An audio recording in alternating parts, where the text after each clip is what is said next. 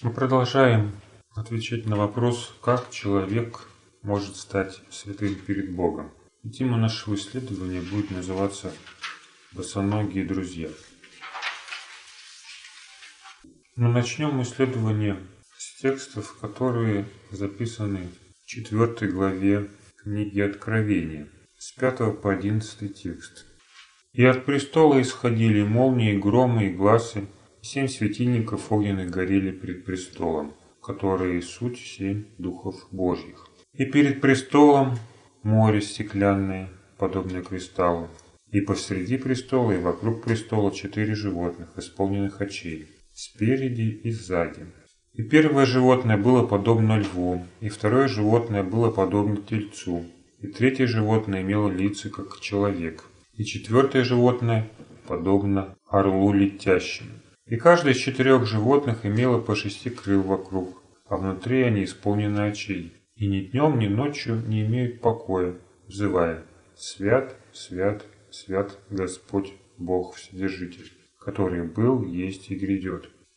И когда животные воздают славу и честь и благодарение сидящему на престоле, живущему во веки веков, тогда двадцать четыре старца падают пред сидящим на престоле и поклоняются живущими во веки веков, и полагают венцы свои пред престолом, говоря, «Достоин Ты, Господи, принять славу и честь и силу, ибо Ты сотворил все, и все по Твоей воле, существует и сотворено. В четвертой главе книги Откровения мы видим, как Иоанн описывает свое видение. Видение храма и престола, который находится в этом храме. Мы видим, что вокруг престола находятся четыре животных. Если мы будем сравнивать с аналогичными текстами книги пророка Иезекииля и пророка Исаии, то мы видим, что это четыре животных никто иной, как четыре херувима, окружающих Божий престол. Они образно представлены в святилище, в скинии, во святой святых над крышкой ковчега. Их лица в скинии были лица человеческие. Здесь мы видим лица четырех различных рас.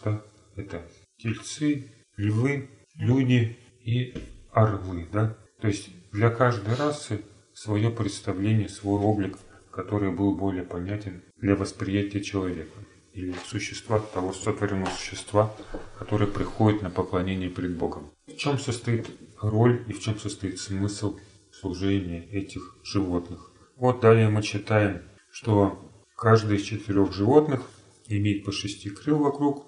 Такое же описание есть и у пророков ветхозаветных. Внутри они исполнены очей, и ни днем, ни ночью не имеют покоя, взывая «Свят, свят, свят Господь Бог Вседержитель, который был, есть и грядет.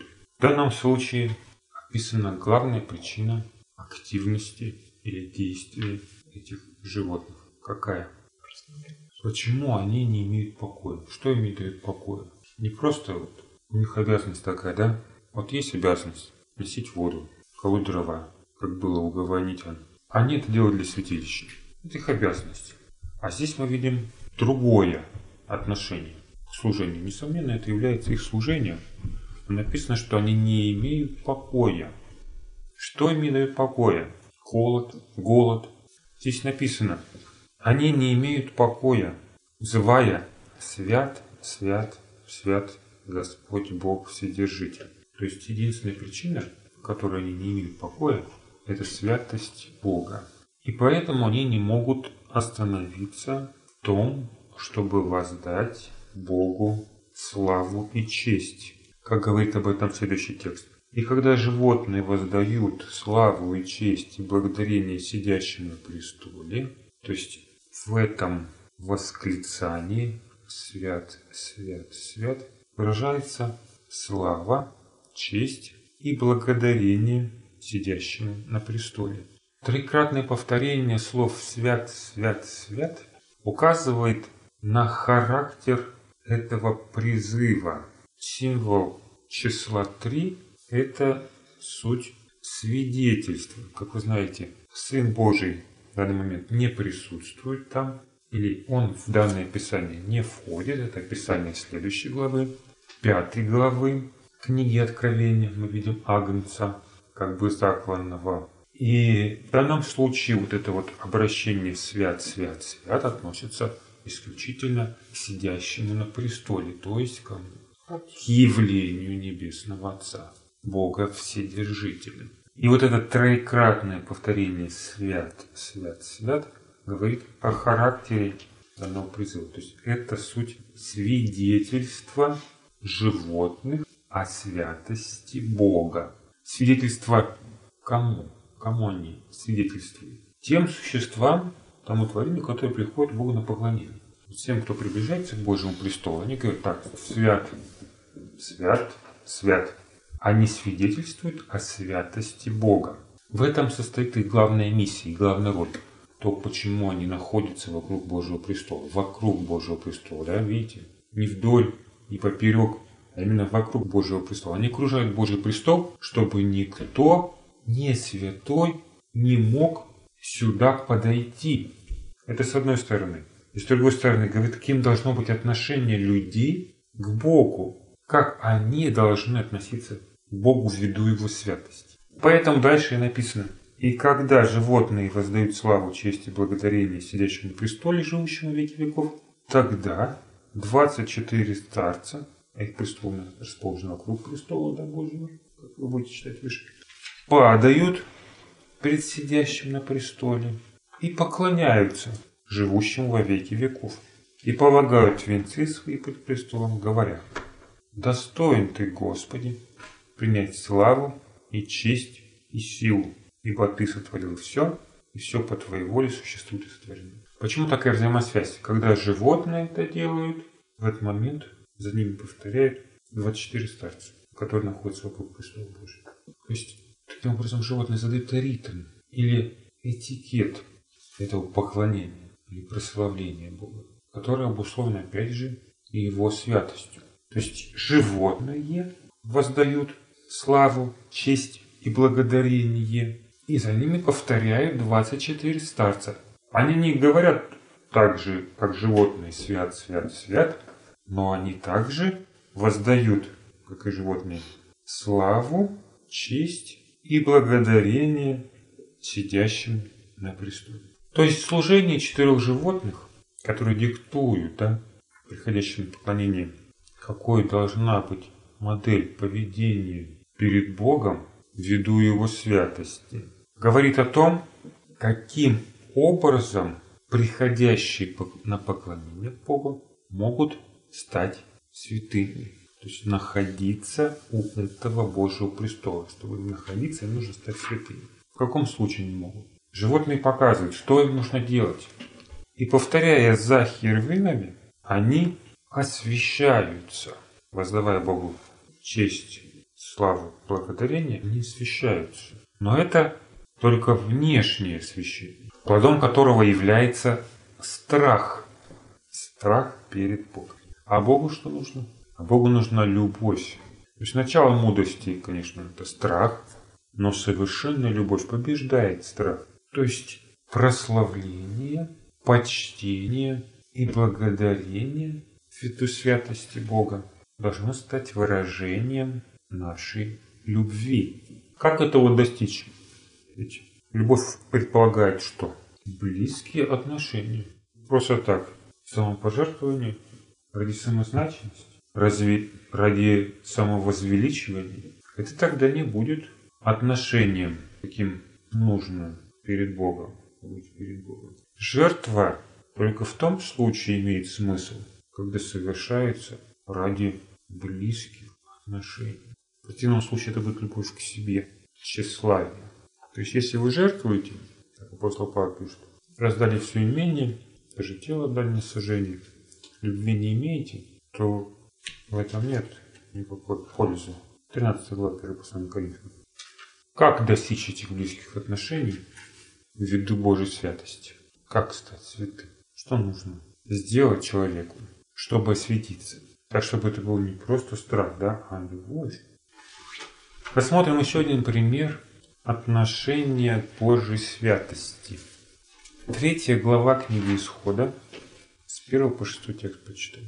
Моисей пас овец у Иофора, если своего священника Мадьямского. Однажды провел он стадо далеко в пустыню, и пришел к горе Божьей Хариву. И явился ему ангел Господень в пламени огня из среды тернового куста. И увидел он, что терновый куст горит огнем, но куст не сгорает. Моисей сказал, пойду и посмотрю на сие великое явление, отчего куст не сгорает. Господь увидел, что он идет смотреть, и возвал к нему Бог из среды куста. И сказал, Моисей, Моисей. Он сказал, вот я. И сказал Бог, не подходи сюда, сними обувь твою с ног твоих, ибо место, на котором ты стоишь, есть земля святая. И сказал, я Бог отца твоего, Бог Авраама, Бог Исаака и Бог Якова. Моисей закрыл лице свое, потому что боялся воззреть на Бога.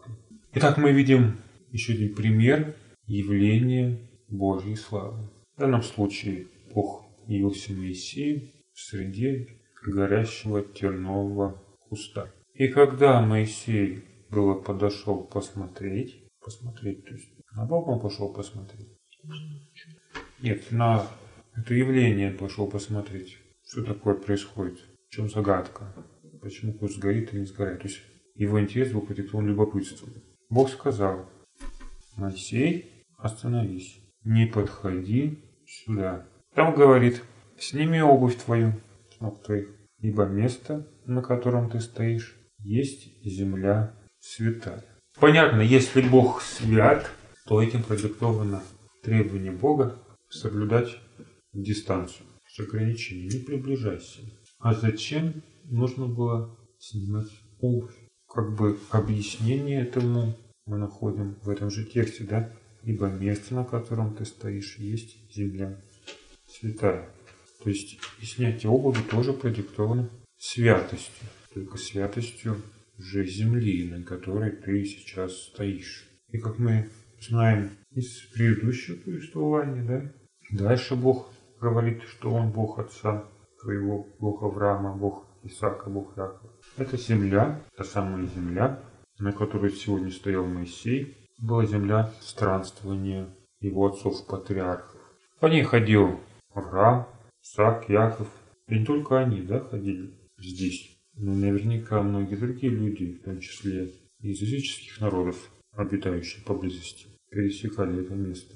И нигде мы не встречаем требования Бога снять на этой земле свою Так чем же было обусловлено требование сейчас? То есть сейчас, именно сейчас, в явлении этого тернового, горящего тернового куста, земля становится святой. То есть не сама земля, да, земля обетованная или земля горы Хариф, а именно то место, на котором было обозначено присутствие Бога, является этим святым местом, святой землей. Если вы помните, Авраам тоже общался с Божьими ангелами в земле свою странствования. Но ему никогда не предлагалось снимать обувь.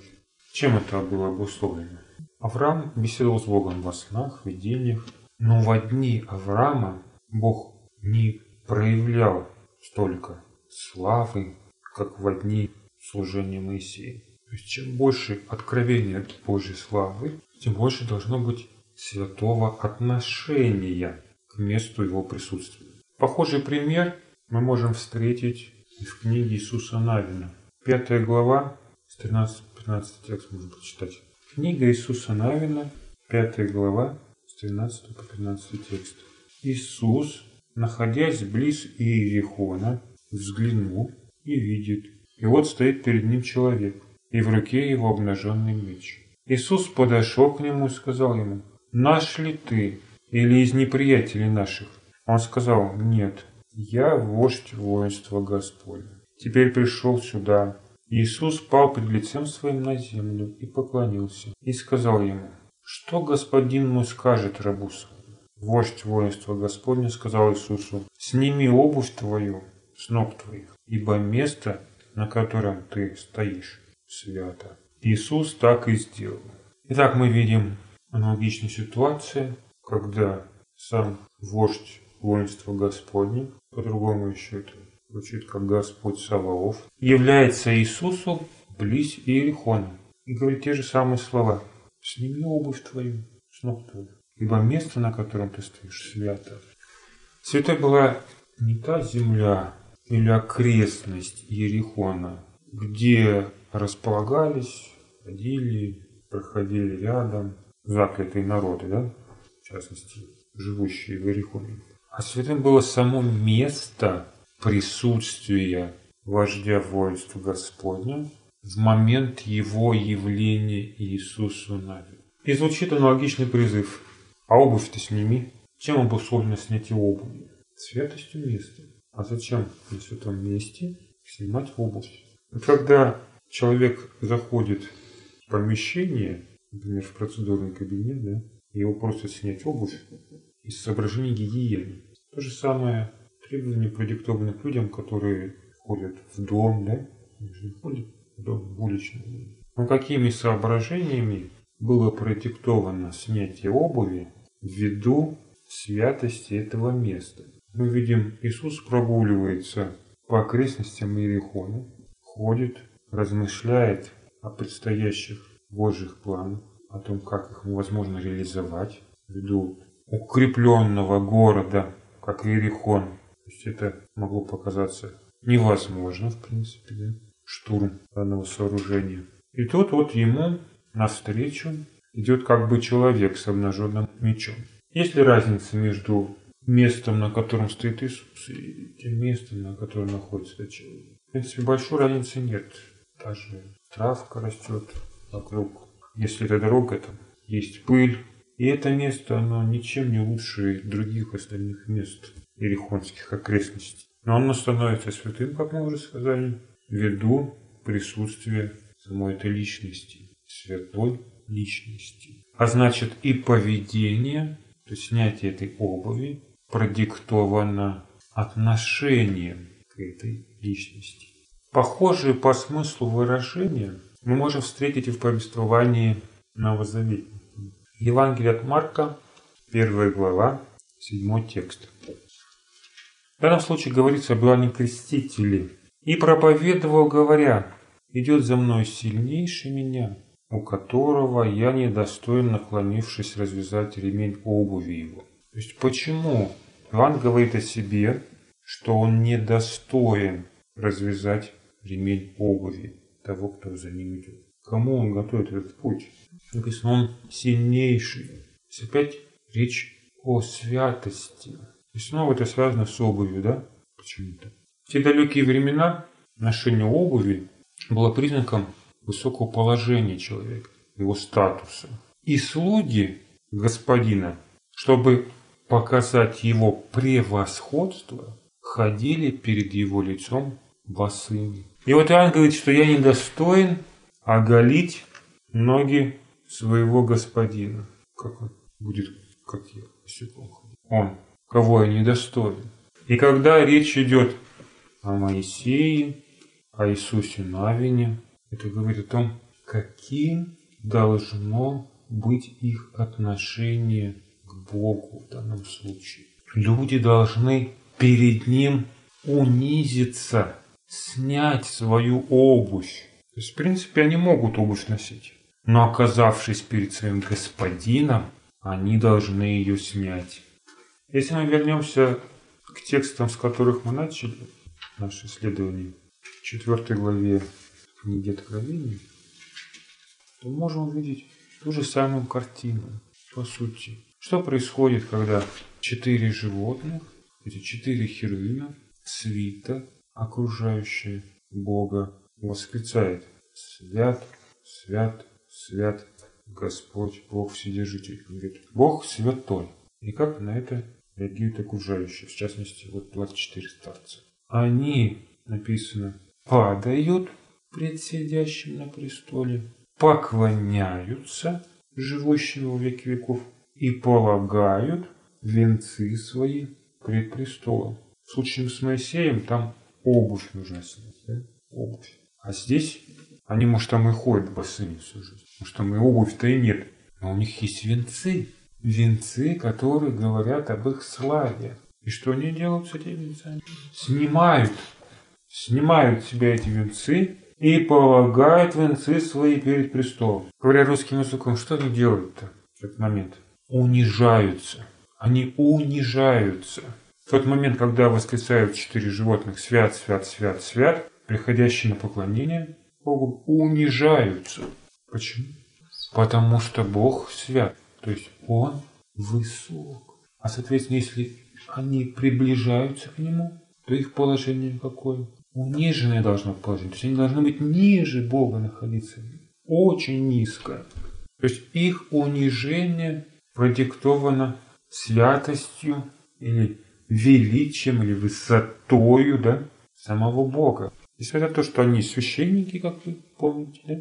Они говорят, он сделал нас священниками, царями, священниками, Богу, Ягусу. Они священники, то есть они право имеют там находиться пред престолом. Они искуплены, он искупил нас, написано. Они говорят, и они праведники. Но при восклицании Божьей свиты, говорящей о святости Бога, они унижаются перед сидящим на престоле. И вот этим они воздают ему славу и честь. Не когда что-то говорят, да, языком, а когда выполняют, когда повергаются перед Богом. Так же поступает и Моисей, и Иисус Навин, когда сталкиваются в своей жизни с проявлением славы Божьей. И дальше мы читаем, когда смотрим на поведение Моисея, помимо того, что он должен был снять обувь, Моисей закрывает лицо свое. Почему? Потому что боится воззреть на Бога. Как об этом говорит 7 глава книги Деяния апостолов, 31 текст, 31-32 текст. Моисей, увидев, дивился видению, а когда подходил рассмотреть, был к нему глаз Господень. «Я Бог отцов твоих, Бог Авраама, и Бог Исаака, и Бог Якова». Моисей, объятый трепетом, не смел смотреть. То есть, как и в случае со сценой, описанной в книге Откровения, 4 главе, Моисея объял страх ввиду этой святости Бога. То есть он снимает обувь свою и закрывает лицо свое от страха. Но это, как вы помните, была не единственная встреча Моисея с Богом. Господь посылает его в Египет, чтобы он вывел оттуда народ и привел сюда, чтобы совершить ему служение на всем месте. То есть Бог говорит, иди за моими людьми, я буду здесь тебя ждать. И действительно, когда Моисей приходит к горе Хариву, гора Харив дымится и пылает. Ее подножие было обведено чертою, чтобы никто не мог ее переступать. Опять же, ввиду этой святости Бога. Но народ мог пересечь эту черту во время заключения завета, когда услышит трубный звук. И как реагируют люди, когда Бог озвучит им слова завета? Они устрашились Бога. Они устрашились этого явления, которое они видели на горе Хариф, на же горе Синай, и не рискнули переступить эту черту.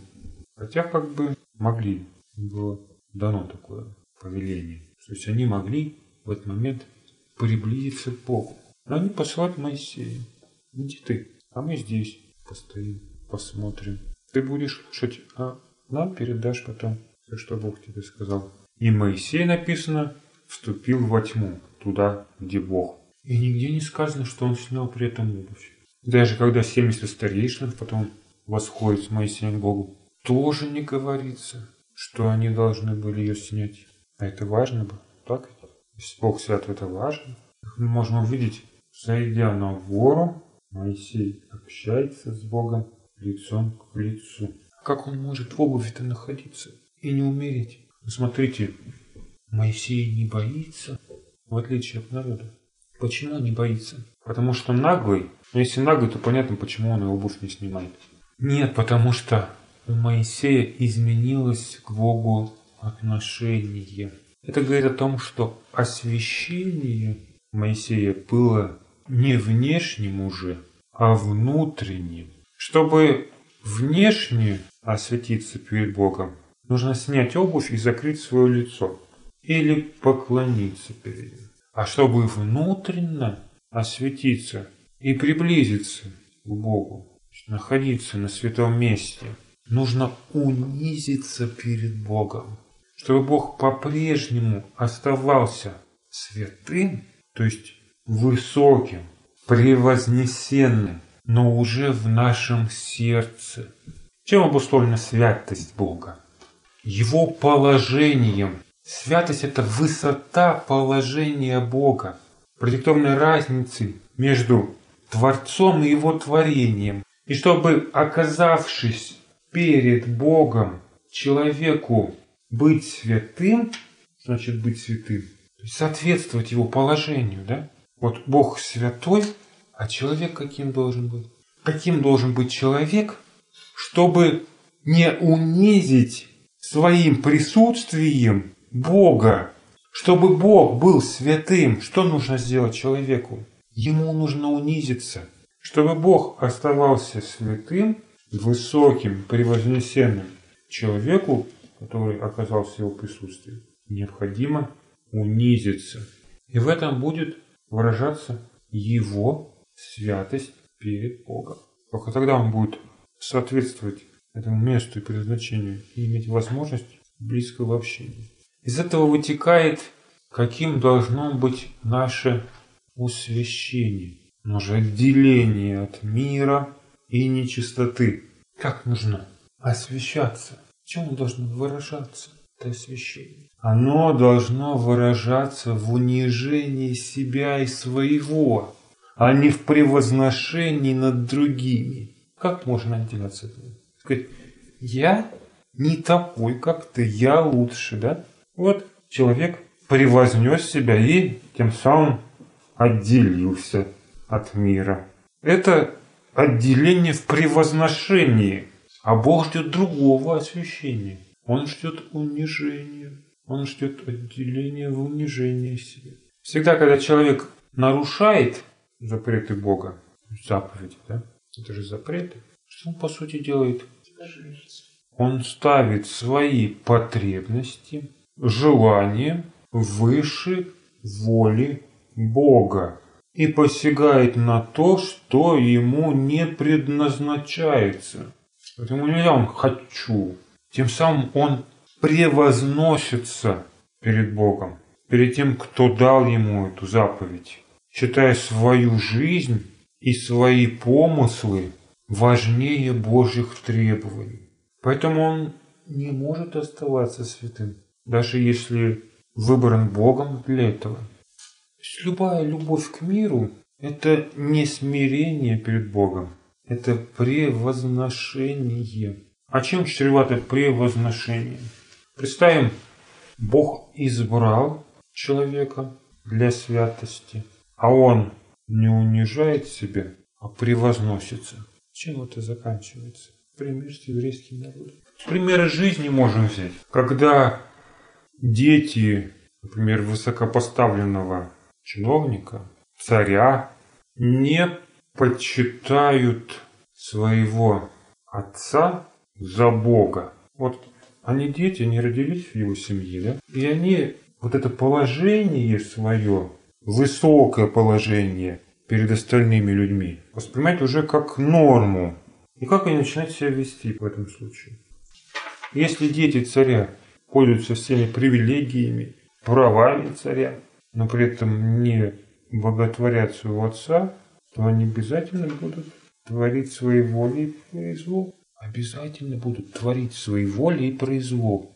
Так поступают и христиане, которые считают себя избранными Богом. Если они приближены к Богу и имеют высокое положение перед остальными народами, но при этом не имеют святости, то есть не освящаются, не унижают себя перед Богом, то это становится причиной их морального разложения и духовной деградации. Вот это положение их как раз и становится этой причиной.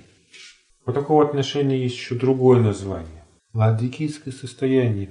Когда человек считает, что Господь находится с ним рядом, а он в его присутствии, но при этом у него нет отношения святости. То есть он себя перед Богом не унижает. Он хвалится перед Богом, как фарисей. Благодарю тебя, Боже, что я не такой. Он унижает других, превозносится сам. И в этом его святость перед миром и остальными людьми. Вот он такой, исключительный, отделенный. Люди, которые не оставят этого состояния, обречены. Но каким образом можно это исправить? Своим правильным отношением к Богу. Снять обувь свою в Его присутствии. И для начала убояться, о чем говорит нам Тухангельская вещь, да? убояться Бога страхом великим, чтобы потом подойти к Богу уже со смиренным сердцем.